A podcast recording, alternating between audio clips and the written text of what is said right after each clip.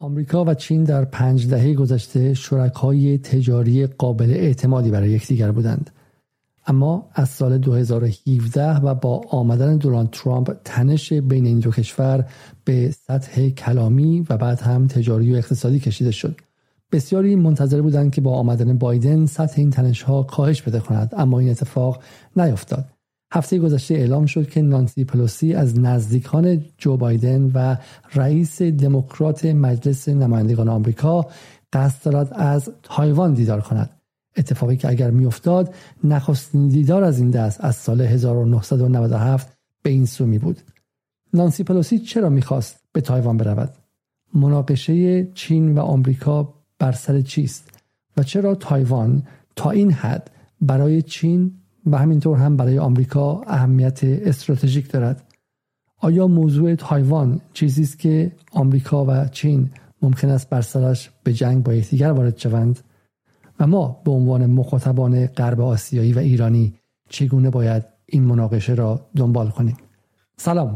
به نیم جدال امروز دوشنبه دهم مرداد خوش آمدید.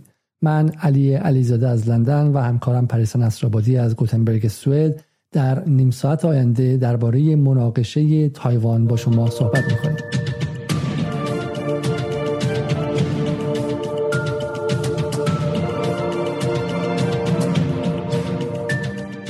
پریسا اگر میشه خبر سفر نانسی پلوسی به تایوان رو برای ما باز کن.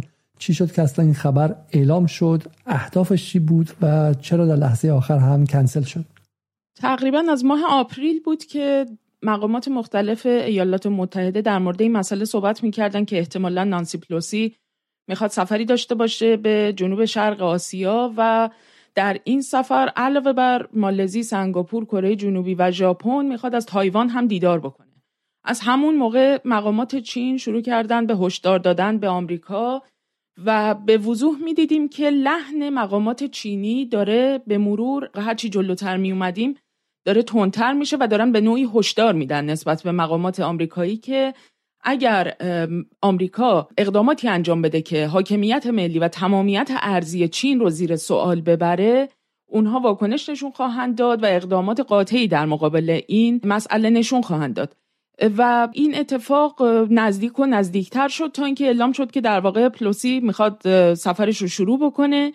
و چینی ها اخبار متعددی رو در واقع مخابره می‌کردن مبنی بر اینکه دارن یه سری ادوات سنگین نظامی و توپخانه ای رو به سمت کرانه های مرزی اون مرز آبی که چین و تایوان داره دارن منتقل می‌کنن. در مورد برگزاری یه سری رزمایش های نظامی صحبت می‌شد و نهایتا از سمت ارتش چین اخباری مخابره شد مبنی بر اینکه اگر پلوسی به سمت تایوان پرواز بکنه هواپیمای پلوسی رو خواهند زد.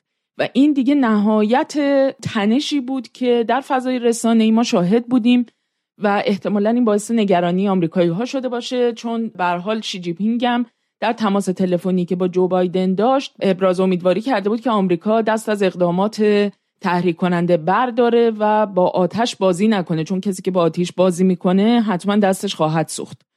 و خب این یه سطح متفاوتی از تنش رو در روابط چین و آمریکا در پنجاه سال گذشته نشون می‌داد و به نظر میاد که در شرایطی که ما الان در حال طی کردن یک مسیر یا یک دوره گذار هستیم به یک نظم جدید امنیتی در نظام بین المللی این نشون میده که چین به عنوان یک قدرت اقتصادی و نظامی الان در شرایطی قرار داره و از فاکتورهای قدرت ژئوپلیتیکی کاملا داره در واقع استفاده می‌کنه برای اینکه نظم امنیتی محیط پیرامونی خودش رو در آسیا متناسب با جایگاه جدید این کشور در این منطقه و در نظم جدید نظام بین الملل بازسازی بکنه و انتظار داره که در واقع این از سمت ایالات متحده هم به رسمیت شناخته بشه و تمامیت ارزی و منطقه تایوان که جزئی جدایی ناپذیر از چین دونسته شده تاریخا. به هر حال هرگز چین از سیاست چین واحد عقب نشینی نکرده بوده و ایالات متحده هم ظاهرا این رو به رسمیت شناخته بوده. اما به حال الان چین داره با یک لحن متفاوتی این رو یادآوری می‌کنه به ایالات متحده. بسیار خب پریسا تو البته گفتی که چین هرگز از سیاست چین واحد دست نکشیده. قبول. ولی با این حال هرگز هم مثل امروز بر بازگشت تایوان اصرار نکرده و اینقدر محکم روی این خط قرمز نایستاده بالاخره تایوان شریک مهم غیر رسمی استراتژیک و اقتصادی آمریکا بوده و این روابط با آمریکا سالها برقرار بوده. بذار اصلا یک بار تاریخچه روابط چین، تایوان و آمریکا رو با هم مرور کنیم. همطور که گفتی کشور واحد چین شامل تایوان و یه چند جزیره دیگه و سرزمین اصلی چینه که جمهوری خلق چین به عنوان حکومت رسمی اون شناخته میشه. چینی ها یک دوره بسیار طولانی از جنگ ها رو پشت سر گذاشتن از جنگ با استعمار انگلستان تا جنگ با ژاپن و عملا از سال 1911 که به امپراتوری خاندان چینگ پایان دادن جمهوری چین رو در سال 1912 تأسیس کردند. چه کسانی جمهوری چین رو تأسیس کردند؟ در اون دوره یک نیروی مترقی و مبارز جبهه ملی در چین بود که رهبری اون رو سن که اولین رئیس جمهور چین هم شد در سال 1912 بر عهده داشت.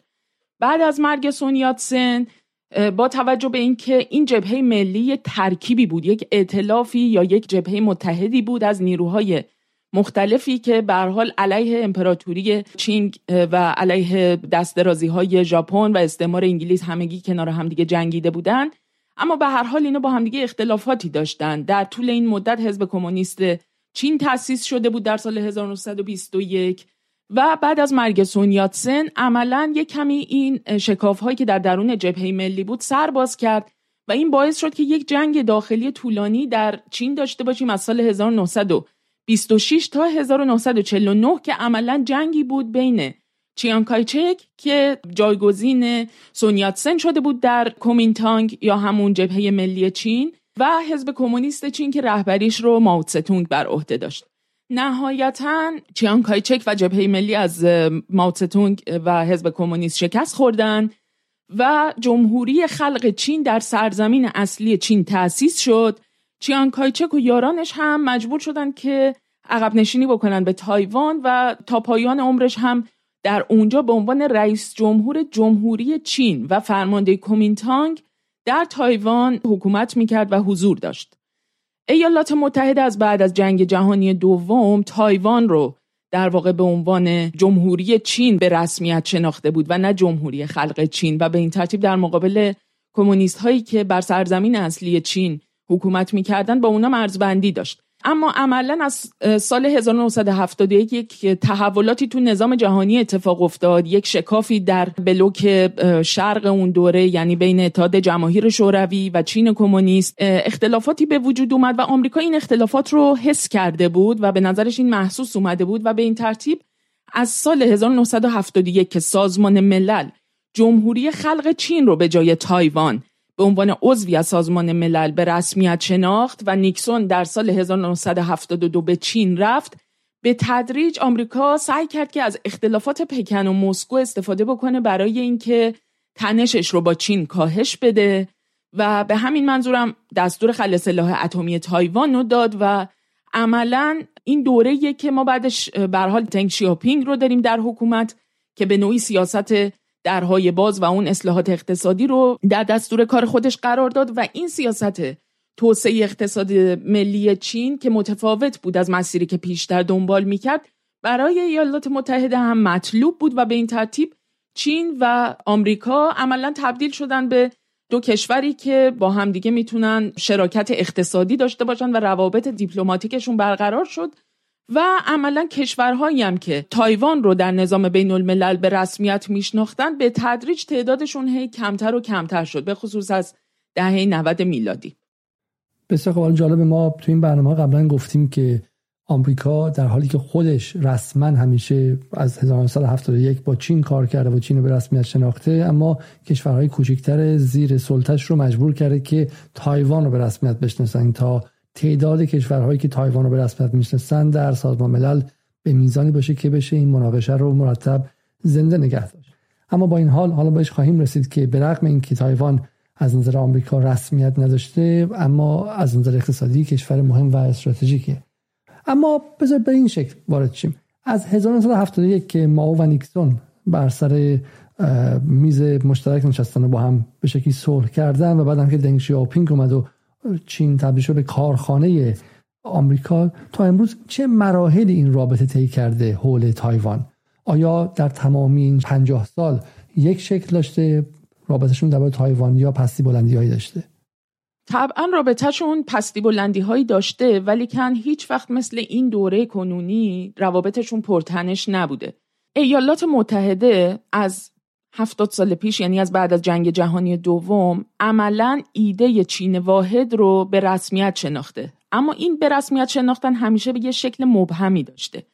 یعنی از بعد از جنگ جهانی دوم تا 1971 که جمهوری خلق چین به عضویت سازمان ملل متحد در میاد آمریکا تایوان رو به رسمیت می‌شناسه. از اون موقع به بعد علیرغم اینکه رأی منفی داد به عضویت جمهوری خلق چین در سازمان ملل متحد ولی کم به هر حال به تدریج شروع می‌کنه جمهوری خلق چین رو به عنوان چین اصلی یعنی اون دولت اصلی که حاکمیت داره بر سرزمین اصلی چین و تایوان و مجموعه اون جزایر اون رو به رسمیت می‌شناسه. اما این رابطه به هر حال بالا پایین هایی هم داشته ولی کم با توجه به اینکه عملا از دهه هفتاد میلادی چین تبدیل شد به یک شریک جدی ایالات متحده که خواهان دسترسی به بازارهای غربی و سرمایه و اینجور چیزها بوده.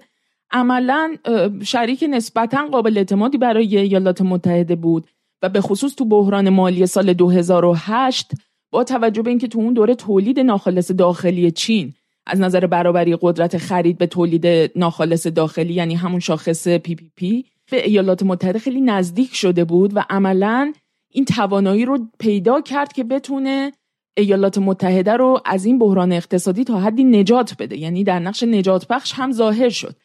اما عملا از زمانی که شی جین پینگ رئیس جمهور چین شد یعنی از سال 2012 این توان اقتصادی چین نهایتا منجر به این شد که بتونه به لحاظ نظامی هم توان خودش رو افزایش بده و بنابراین تونست یک سری مناطق خاکستری تو دریای چین ایجاد بکنه جزایر مصنوعی درست بکنه یک سری چالش های هوایی و دریایی برای ژاپن و تایوان اینها به حساب می اومدن که باعث شدن کمی برای ایالات متحده این مسائل نگران کننده بشن. علا رقم اینها دموکرات ها در مجموع سیاستشون در قبال چین این نبود که تنش رو بخوان افزایش بدن و به نوعی واردش یک شکلی از درگیری های مستقیم با چین بشن. در نتیجه اوباما در سال 2015 سعی کرد که در واقع این توافق رو اعلام بکنه با چین که چینی ها رضایت دادن که اون جزایر مصنوعی ماسه‌ای رو تو دریای چین جنوبی در واقع ادامه ندن به ساختنش یا اینکه فناوری های ایالات متحده رو از طریق حک کردن و از طرق مختلفی که سعی می‌کردن از طریق سرمایه گذاری مثلا تو ایالات متحده و جذب یه سری استارتاپ های آمریکایی و به نوعی اسمش رو اینا گذاشته بودن سرقت فناوری یا تکنولوژی از ایالات متحده چین این کارها رو انجام نده. اما به هر حال نهایتا این درگیری همیشه تو ایالات متحده وجود داشت و همیشه چین رو اینها متهم کردن نسبت به اینکه داره این کارها رو انجام میده. یعنی همزمان داره هم توان نظامیش رو افزایش میده هم داره در واقع سعی می‌کنه که در عرصه فناوری رقیب جدی ایالات متحده بشه. کاملا درست. دو تا نکته خیلی مهم رو اشاره کردی یکی اینکه چین چگونه در سال 2008 آمریکا رو تا حد ممکن نجات داد و اونم دو تریلیون دلار هم به شکلی بخشی از قروض آمریکا رو خرید و اجازه داد که آمریکا زودتر از اون بحران اقتصادی خیلی خیلی جدی بیرون بیاد. ولی نکته ای که هست این که آمریکای جورج بوش و آمریکای اوباما تا حد ممکن سعی کردن که تنش با چین رو مدیریت کنن. هرچند که مثلا اوباما در اون مقاله معروفش که به اوباما دکترین هم معروفه در مصاحبه با گولدبرگ میگه که ما در نهایت باید به سمت آسیا بچرخیم. ولی چه اتفاقی افتاد که از دوره ترامپ به این سمت از کنترل تنش به افزایش تنش رفتیم ما؟ چه تفاوتی در ترامپ بود؟ چرا ترامپ سطح تنش رو افزایش داد و نوع بازی مقابل چین رو عوض کرد؟ ما عملا می‌تونیم بگیم که دولت ترامپ دوره ای بود که در سیاست خارجی ایالات متحده ما از کنترل تنش به افزایش تنش نسبت به پکن این شیفت رو شاهد بودیم. و عملا اون همکاری قاطعی که وجود داشت در زمینه های اقتصادی به نوعی خودش رو در یه شکلی از تقابل هم بروز داد و عملا دونالد ترامپ از همون روز اولی که به سر کار اومد در سال 2017 در استراتژی امنیت ملی ایالات متحده این مسئله رو گنجوند که چین بزرگترین رقیب استراتژیک آمریکاست. یعنی چین از جایگاه شریک به جایگاه رقیب تغییر مکان داد در سیاست ایالات متحده. و جناهای مختلف جمهوری خواهان هم به طرق مختلف سعی کردن بر این آتش بدمن که یک روابط تجاری غیر منصفانه ای رو چین به شکل سیستماتیک داره به ایالات متحده تحمیل می‌کنه یا اینکه چین مرتکب اشکالی از جاسوسی اقتصادی یا سوء استفاده از فناوری ها و داده های اقتصادی ایالات متحده می‌کنه یا اینکه دارن در شرکت های آمریکایی و در بانک مرکزی ایالات متحده دارن نفوذ می‌کنن و از همه مهمتر این که داره موازنه قدرت منطقه‌ای در آسیا رو چین به نفع خودش تغییر میده که این برای آمریکا بسیار ناگوار و ناراحت کننده بود.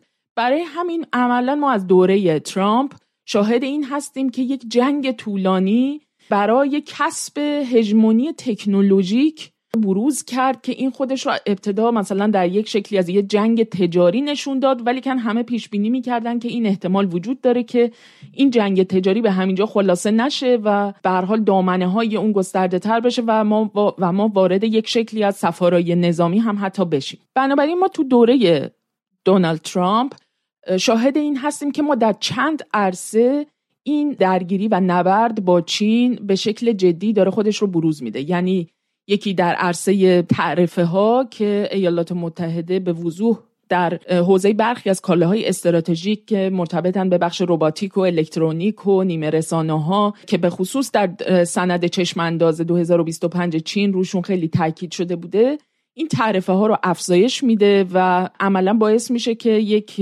درگیری جدی در عرصه اقتصادی تبادلات تجاری با چین به وقوع بپیونده. یه حوزه دیگه تو حوزه های تک یعنی تکنولوژی های سطح بالایی که در گفتار مقامات مختلف ایالات متحده اومده که اینها در واقع بخشی از امنیت ملی ایالات متحده هستن. یعنی اینجا دیگه الان علاوه بر بحث تجارت بحث استارتاپ های مرتبط با حوزه های تک میاد وسط بحث سیلیکون ولی اومده وسط. بنابراین این نگرانی جدی از دوره ترامپ شروع شد که این احتمال وجود داره که به زودی سیلیکون ولی دیگه هاب تکنولوژی جهان نباشه و این هاب به چین منتقل بشه. و چین به زودی ایالات متحده رو در حوزه های مثل هوش مصنوعی و وسایل نقلیه خودکار پشت سر بگذاره. دقیقا. بذاریم فقط به مخاطبان یادآوری کنیم که چگونه دختر صاحب شرکت هواوی در کانادا به دستور آمریکا دستگیر شد و علتش بحث رقابت شدید بر سر تکنولوژی 5G بود جایی که بسیاری معتقدند چین یک قدم جلوتر از آمریکاست. قراردادهایی که چین با کشورهای اروپایی از جمله انگلیس داشت در زمینه 5G و زیر فشار آمریکا بعضی از این قراردادها ملغا شد. دقیقا. و مقامات ایالات متحده گفته بودند که چینی ها میان میلیاردها دلار برای سرمایه گذاری در کمپانی ها و استارتاپ های آمریکایی صرف می‌کنن و این یه بهای ناچیزیه که اونها برای دسترسی به روند توسعه فناوری و تکنولوژی می‌پردازند و نهایتا برنده این بازی اونها خواهند بود و این چیزیه که اونها رو بسیار نگران می‌کنه. و حوزه دیگه هم بحث جنگ ارزیه که دونالد ترامپ بارها چین رو متهم کرد که در ارزش یوان دستکاری می‌کنه و ایالات متحده نگرانه که چین از واحد پولی خودش مثل یک سلاحی تو جنگ تجاری با آمریکا بهره بگیره و این بسیار به هر حال باعث نگرانی های زیادی شده بوده. بسیار خب پریسا. تو یک تصویر جامع و کاملی به ما دادی از دعوای بین آمریکا و چین و اینکه این دعوا چگونه ریشه در اقتصاد یعنی در زیربنا داره و به اگر ما به یاد بیاریم که high-tech یا همین تکنولوژی جدید چه نقش مهمی در اقتصاد آمریکا داره و یکی از رانه های اصلی رشد اقتصادی در آمریکایی بوده که در این سالها تا حد زیادی از خودش صنعت زدایی هم کرده و صنعت رو به کشورهای پیرامونی منتقل کرده. و همین از دست دادن اینتل و اپل و گوگل و غیره اگر اینها هم بخواد به چین منتقل شه اون موقع است که آمریکا دیگه واقعا مشکل اقتصادی جدی خواهد داشت.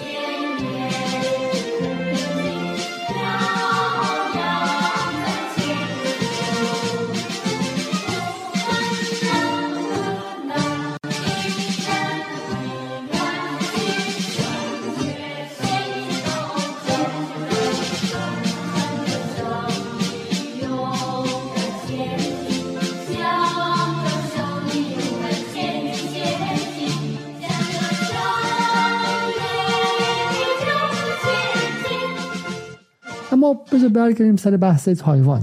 تایوان چه نقشی بازی می‌کنه در این ماجرای آمریکا و چین؟ آیا فقط یک بهانه است که حول اون می‌خوان به شکلی تنش رو بالا و پایین کنن یا اینکه نه؟ اهمیت ژئواستراتژیکی در این جنگ عملا اقتصادی و تجاری بین این دو کشور داره. همونطور که گفتیم سیاست چین همواره سیاست چین واحد بوده. یعنی اینکه حال برای چین به لحاظ تاریخی، تمدنی و سیاسی تایوان همیشه جزئی از سرزمین اصلی چین بوده و هیچ وقت اون رو در واقع جدا ندونستن. تایوان به لحاظ اقتصادی و ژئواستراتژیک همونطوری که گفتی خیلی اهمیت ویژه‌ای داره. چون ببینید تایوان در یک نقطه قرار گرفته که در دریای جنوبی چین به چین امکان مانور میده یعنی دریای جنوبی چین که یه ارزش تجاری حدود 5000 میلیارد دلار طور سالیانه در واقع گردش مالیشه بسیار برای چین اهمیت استراتژیک داره و به نوعی این دریای چین جنوبی محصور شده از یک سمت بین تنگه تایوان که در واقع اون باریکه و حد فاصلی هستش که بین جزیره تایوان و در واقع سرزمین اصلی چین که اگر این رابطه در واقع قطع بشه و اگر تایوان این رابطه این تخاصم به نقطه‌ای برسه که دیگه چین نتونه از این تنگه استفاده بکنه عملا دریای چین جنوبی رابطش با دریای چین شرقی و به تبعش با در واقع دریای زرد و ژاپن و مسیرهای دیگری که به سمت شرق طی می‌کنه این مسیر قطع خواهد شد. از طرف دیگه این سمت دریای چین هم تنگه مالاکاه که اون هم یکی از شاهراهای حیاتی در دریای چین و اون هم به نوعی میشه گفت که در کنترل ایالات متحده و در واقع اون ائتلاف امنیتی نظامی که با اون در یک جبهه هستن. و به این ترتیب اگر این تخاصم با تایوان به این نقطه برسه عملا چین از دو سمت تنگه مالاکا و تنگه تایوان در محاصره قرار می‌گیره و یکی از استراتژیک ترین شاهراهای حیاتی خودش رو که در واقع در پروژه راه ابریشم دریایی نسبت به اون برنامه ریزی های ویژه‌ای شده عملا از دست میده و بخش زیادی از بنادر استراتژیک چین امکان خروج نخواهند بنابراین این به لحاظ اقتصادی و به لحاظ امنیتی یک موقعیت ویژه داره تایوان برای چین. نکته نکته خیلی مهمی رو گفتی. اگه میشه مقدار بیشتر روی این تاکید کنیم. چون دقیقا حضور آمریکا در آبهای اطراف چین و پایگاه های نظامی فراوانی که در اون آبها داشته همواره مانع از این شده که چین یک قدرت دریایی بشه. این کلمه که استفاده کردی راه ابریشم دریایی. این رو یه مقدار بیشتر باز می‌کنی برامون. آره حتما. ببین ما قبلا در مورد ابتکار کمربند و راه به عنوان یکی از پروژه های بسیار مهمی که چین ابتکار عمل اون رو به دست گرفته صحبت کردیم. این بحث کریدورهای مختلف و بحث مسیرها و راههای مختلف که در خشکی و در دریا این طرح رو مجموعا شکل میدن در واقع میشه گفت شاید بزرگترین طرح تمدنی هستش که بشر تا به حال در واقع پیش روی خودش داشته. و از این نظر ایالات متحده به شدت احساس خطر می‌کنه و در واقع این رقابت رو حاضر به درجه از تخاصم برسونه با چین که در واقع این پروژه به شکلی مختل بشه. چین یکی از اون کشورهاییه که ازش به عنوان کشوری که جز تمدنهای خشکی هستن نام برده میشه. یعنی اینکه در واقع ما تمدنهای آبی داریم و تمدنهای خشکی داریم. چین جز کشورهایی بوده تاریخا که تمدن در خشکی داشته و اون راه ابریشم قدیم هم راهی بوده که در واقع مسیر خودش رو از طریق کشورهای مختلف از سرزمینهای مختلف از آسیای میانه به ایران تا به سمت اروپا طی کرده اما در این طرح کمربند و راه چین یک مسیر دریایی رو هم به عنوان مسیری که می‌تونه شاهراهای مختلف آبی رو به همدیگه از شرق تا آمریکای لاتین پیوند بده این رو در نظر گرفته و این مسیرها نقاط بسیار کلیدی و استراتژیکی تو مسیر این آبراها در واقع هستن که همه اینها برای چین اهمیت ویژه پیدا می‌کنن. از جمله حالا یکی از این موضوعات هم بحث سریلانکا بود که حتما بهش خواهیم پرداخت که چرا سریلانکا با توجه به این طرح راه ابریشم دریایی برای چین انقدر اهمیت استراتژیک داره؟ بسیار خب نکته خیلی مهمی گفتی بویژه درباره جاده ابریشم دریایی. برای اینکه چین تا به حال تمدنی نبوده که در دریاها حضور خیلی جدی داشته باشه اما در کمربند و جاده چیزی برای یک شاهرای دریایی هم تعبیه شده که دقیقا اینجا آمریکا به صورت پیشگیرانه می‌خواد مانع از شکلگیری اون شه و در واقع راه دریایی چین رو مسدود کنه که حالا در برنامه های بعد بهش می‌رسیم. اما بذار بحث رو ادامه بدیم و برسیم به بایدن. خب خیلی توقع داشتن با آمدن بایدن سطح این تنش برگرده به همون جایی که دوره اوباما بود. یعنی ما از بحث افزایش فعالانه تنش برگردیم به بحث مدیریت تنش که حالا دموکرات ها با انجام می‌دادن. اما آیا چنین چیزی در دوره بایدن دیدیم دقیقا همینطوره. یعنی برخلاف تصوراتی که وجود داشت که احتمالا بایدن باید بیاد به قولی از همون سیاست معلوف دموکرات ها پیروی بکنه و به نوعی ادامه دهنده سیاست اوباما در قبال چین باشه برای اینکه بتونه این تنش رو مدیریت بکنه ما عملا شاهد این هستیم که بایدن ادامه سیاست ترامپ رو در پیش گرفته و داره همون رو ادامه میده و داره تنش با چین رو به یک نقطه به نوعی غیرقابل برگشت بدل می‌کنه. و عملا تو سه عرصه دولت بایدن داره سیاست ها و استراتژی های معینی رو جلو می‌بره. چه تو حوزه اقتصادی چه تو حوزه پیمان های امنیتی نظامی تو شرق و جنوب شرق آسیا و چه در عرصه در واقع تاکیدات حقوق بشری که علیه چین در موردشون مکررن صحبت می‌کنه و پروپاگاندا می‌کنه. بنابراین به گفته کیسینجر به نظر میاد که عملا بایدن داره یه جنگ سرد دومی رو بین چین و آمریکا سامان میده و جلو می‌بره. گرچه این جنگ سرد دوم از جنگ سرد اول به قول کیسینجر می‌تونه خیلی وحشتناکتر باشه. چرا که تو جنگ سرد اول ما فناوری های تخریبی و هوش مصنوعی و این جنگ اقتصادی که بین چین و آمریکا وجود داره رو بین بلوک شرق و بلوک غرب و ایالات متحده و شوروی نداشتیم. بنابراین این می‌تونه برای آمریکایی ها بسیار نگران کننده تر باشه و می‌تونیم بفهمیم که چرا بایدن عملا داره همون سیاست ترامپ رو جلو می‌بره. به سوال خیلی ساده یعنی بنظرم سوال خیلی مهمیه که باز شه.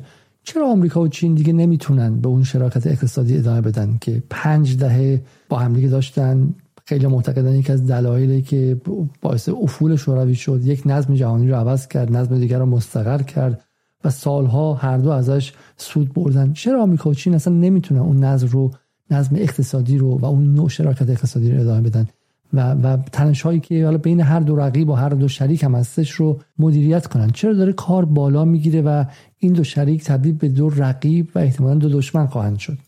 جنگ اقتصادی که بین چین و آمریکا بالا گرفته به خصوص برمیگرده به حوزه نیمه رسانه های پیشرفته و عرصه های دارای تکنولوژی و فناوری عالی که مثل شبکه های هوش مصنوعی، بیوتکنولوژی، فناوری های نانو، انرژی های تجدید پذیر و عرصه هایی که اینها سابقا به نوعی در انحصار ایالات متحده و در واقع بلوک غرب و به تعبیر حالا سمیر امین اون بلوک امپریالیسم جمعی اون شبکه انحصاری امپریالیستی که در واقع در اون ایالات متحده دست بالا رو داشته در اون محصور بوده. حالا که چین به یک سطحی از قدرت اقتصادی رسیده که تونسته به سطحی از این تکنولوژی ها و فناوری ها دسترسی پیدا بکنه که عملا چشماندازی مقابلش قرار گرفته که بتونه انحصار ایالات متحده رو تو این حوزه ها به چالش بکشه این چیزیه که برای ایالات متحده که تنها مزیتش به لحاظ اقتصادی در نظام جهانی سرمایه کنترل داشتن و در انحصار داشتن عرصه های تک و صنایع نیمه رسانه های پیشرفته بوده این برای اونها بسیار ناگواره. ببینید چین از سال 2017 به این سمت که سیر سعودی بسیار قابل توجهی رو در حوزه تولید نیمه رسانه ها در, در واقع بهش دست پیدا کرده. چیزی که تایوان یکی از در واقع مراکز مهم تولید تراشه ها و در عرصه تولید نیمه رسانه ها یکی از قطب های تولیدی این عرصه است. و در واقع جنگ اصلی سر تایوان هم بر سر همینه که آمریکا نگرانی اینو داره که اگر چین بتونه مثلا به اون شرکت TSMC که یکی از قطب‌های تولید صنعت نیمه هادی در جهان دست پیدا بکنه اهرام فشار قابل توجه و غیر قابل رقابتی برای تجارت با رقبای تجاری خودش از جمله ایالات متحده و اتحادیه اروپا و سایرین به دست خواهد آورد. بنابراین اینها الان دارن پیش بینی می‌کنن که چینی که الان یه چیزی حدود 15 16 درصد ظرفیت تولید نیمه رسانه ها رو در جهان داره ظرف ده سال آینده یعنی اینو مثلا سال 2021 پیش بینی کرده بودن. ظرف ده سال آینده یعنی تا سال 2030 یک چهارم تولید نیمه رسانه ها رو خواهد داشت. از طرف دیگه ذخایر و منابع زیرزمینی که مثل جرمانیوم و سیلیکون اینها در حوزه هایی هستن که بیرون از دسترسی این بلوک انحصاری غرب هستش. یعنی در منطقه اوراسیاس عمدتا این منابع زیرزمینی دسترسی چین به اینها قطعا در ده سال آینده بسیار بیشتر خواهد بود و بنابراین این سیر سعودی رو با خیلی شیب جدیتری ما شاهد خواهیم بود. بنابراین این نیمه هادی ها که در صنایع نظامی و هوافضا در تولید ماشین های الکترونیک در تولید پنل های خورشیدی و سیستم های درمانی بهداشتی که در واقع وسایل پیشرفته که تو این حوزه ها به کار میره عملا این صنایع نیمه هادی برای اینها استفاده میشن و محصولاتی تو این حوزه تولید میشه که همیشه در انحصار این بلوک غربی بوده و متحدانی مثل کره جنوبی و ژاپن که متحدان در واقع خیلی جدی غرب بودن. و به این ترتیب این چینه که داره این عرصه رو که داره به شکل خیلی جدی توش رقابت می‌کنه و بخشیش از آن خود کرده. نکته جالب و مهمی و به نظرم جا داره که مخاطب ایرانی هم روش تمرکز کنه و خوب دقت کنه. اینکه اقتصاد و امنیت چگونه در هم آمیخته میشه. آمریکا برای پنج دهه اجازه میده که کارگر چینی محصولاتش رو تولید کنه و چین به کارخونش تبدیل شه. اما جایی که چین به دنبال نه ساخت ابزار خیلی بزرگ و جاگیر و با آلودگی محیط زیستی و غیره بلکه ساخت اون تراشه کوچیک یا اون آیسی کوچیک یا اون سی پی کوچیک چند ده گرمیه که اصل قیمت ساخت یک کامپیوتر و اصل قیمت یک به شکل ابزار جدید هست رو می‌خواد بره. اونجا آمریکا مستقیم جلوش میسته اونجا امنیت رو وارد می‌کنه. اونجا کار رو به جنگ میکشونه و اونجا نمی‌ذاره و میگه اونجا خط قرمز منه. برای همین چگونه در بخشی از اقتصاد که نقطه تمییز بخش و متفاوت کننده اقتصاد آمریکا بوده یعنی صنایع های تک در دهه گذشته آمریکا از جان و مال براش میگذره و احتمال داره که کار رو به یک جنگ عظیم هم بکشونه. این نکته بسیار مهمیه. پس دعوا بین چین و آمریکا دعوا بر سر آینده است. دعوا بر سر اینکه چه کسانی بتونن چه صنایعی رو صنایع مهم و کلیدی رو در سی سال آینده داشته باشن. امروز ساخت صنایع فولاد و به شکلی آهن و غیره مثل 1900 نیست که تعیین کننده باشه. اگرچه داشتن اونها هم مهمه و از نظر استراتژیک اهمیت خاص خودشون داره. اما آن چیزی که تعیین کننده اینه که چه کسی قدرت مسلط 2040 2050 2060 و 2070 چه همین جنگی است که امروز داریم می‌بینیم و تایوان هم درش نقش بسیار مهمی داره. بسیار خوب. بحث آمریکا و چین رو ما پرونده شد و این برنامه آغاز کردیم ولی سعی می‌کنیم که به صورت مدام بهش بپردازیم. فقط اگر میشه خیلی خلاصه به ما بگوید که آمریکا چه کارهایی رو کرده برای همین افزایش تنش با چین و همینطور هم به شکلی بسیج و لشکرکشی علیه چین. خب ما بحث روسیه رو مثلا دیدیم که چگونه آمریکا تمام متحدانش رو به خط کرد علیه روسیه. در مورد چین آمریکا چه کرده که بتونه چین رو تا حد ممکن در منگنه بذاره؟ خب در مورد جنگ اقتصادی گفتیم ولی واقعیت قضیه اینه که انقدر اقتصاد آمریکا و چین در هم تنیده است و آمریکا با توجه به منافع گذاف اقتصادی که در این در هم تنیدگی اقتصادی با چین داره عملا تا یه سطحی می‌تونه این دشمنی رو در واقع به یه نقطه غیرقابل برگشت برسونه. اما به هر حال از طرق دیگه سعی می‌کنه که چین رو در منگنه بذاره و این سرعت صعود چین رو به نوعی کند بکنه و سعی کنه که مهارش بکنه. چیزی که راجبش در واقع به عنوان سیاست مهار چین احتمالا همه شنیده باشن که بخشی از سیاست خارجی آمریکاست. بنابراین مثلا یکی از کارهای مهمی که ایالات متحده انجام میده علیه چین اینه که این مجموعی از پیمانهای امنیتی و نظامی رو در شرق و جنوب شرق آسیا توسعه میده. مثلا سعی می‌کنه ژاپن رو ترغیب بکنه نسبت به اینکه تبدیل بشه به پایگاه تجهیزات جنگ افزارهای آمریکایی سیستم های پدافندی موشکی آمریکا که البته ژاپن تا این لحظه زیر بار نرفته یا اینکه در واقع مثلا پیمان های چهارگانه مثل پیمان کواد با استرالیا و ژاپن و هند رو سعی می‌کنه توسعه بده و اینها رو مسلح بکنه که به نوعی در مقابل چین یک پایگاه نظامی و دفاعی باشن توی این محدوده جنوب شرق آسیا. یا مثلا همون پیمان آوکوس که با استرالیا و انگلستان و اینها داشتن. در واقع هدفش اینه که یک محیط استراتژیکی رو شکل بده که چین توی اون محیطی که آمریکا داره طراحی می‌کنه بتونه قدرت مانور داشته باشه و عملا یه جور توازن نفوذ ایجاد بکنه. توی این حوزه که عملا منافع ایالات متحده و متحدانش از یه حدی بیشتر به خطر نیفتن. ولی کن اینها هم به حال محدودیت های خاص خودش رو داره چون که چین هم می‌تونه اخلال ایجاد بکنه تو زنجیره تامین یه سری شرکت های بزرگ. و باعث بشه که امنیت ملی آمریکا رو از منظر اقتصادی به شکل جدی به چالش بکشه.